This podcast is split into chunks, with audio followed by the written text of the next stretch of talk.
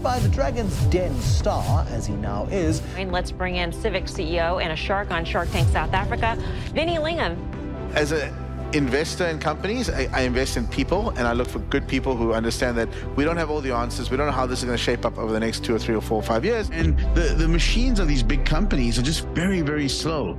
The larger the company, the slower it is for them to make change. This is why startups always have an advantage. I want to see young people going to industries where you can disrupt things in a big way. If you disrupt the retail industry, it's a race to the ground. The disagreement's actually very healthy. Like we don't always agree on things. We totally. we go back and forth. Sometimes I'm right, sometimes I'm wrong. What's the best bit of financial advice you've ever received?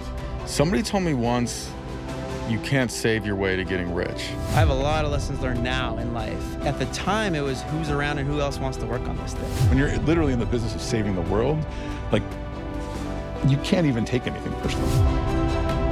If you ask me, like, Vinny, what would you have changed in your life? And I had to say to you, well, I would have like done this and that and that. That the ripple effect of that would mean that we would not be having this conversation right now.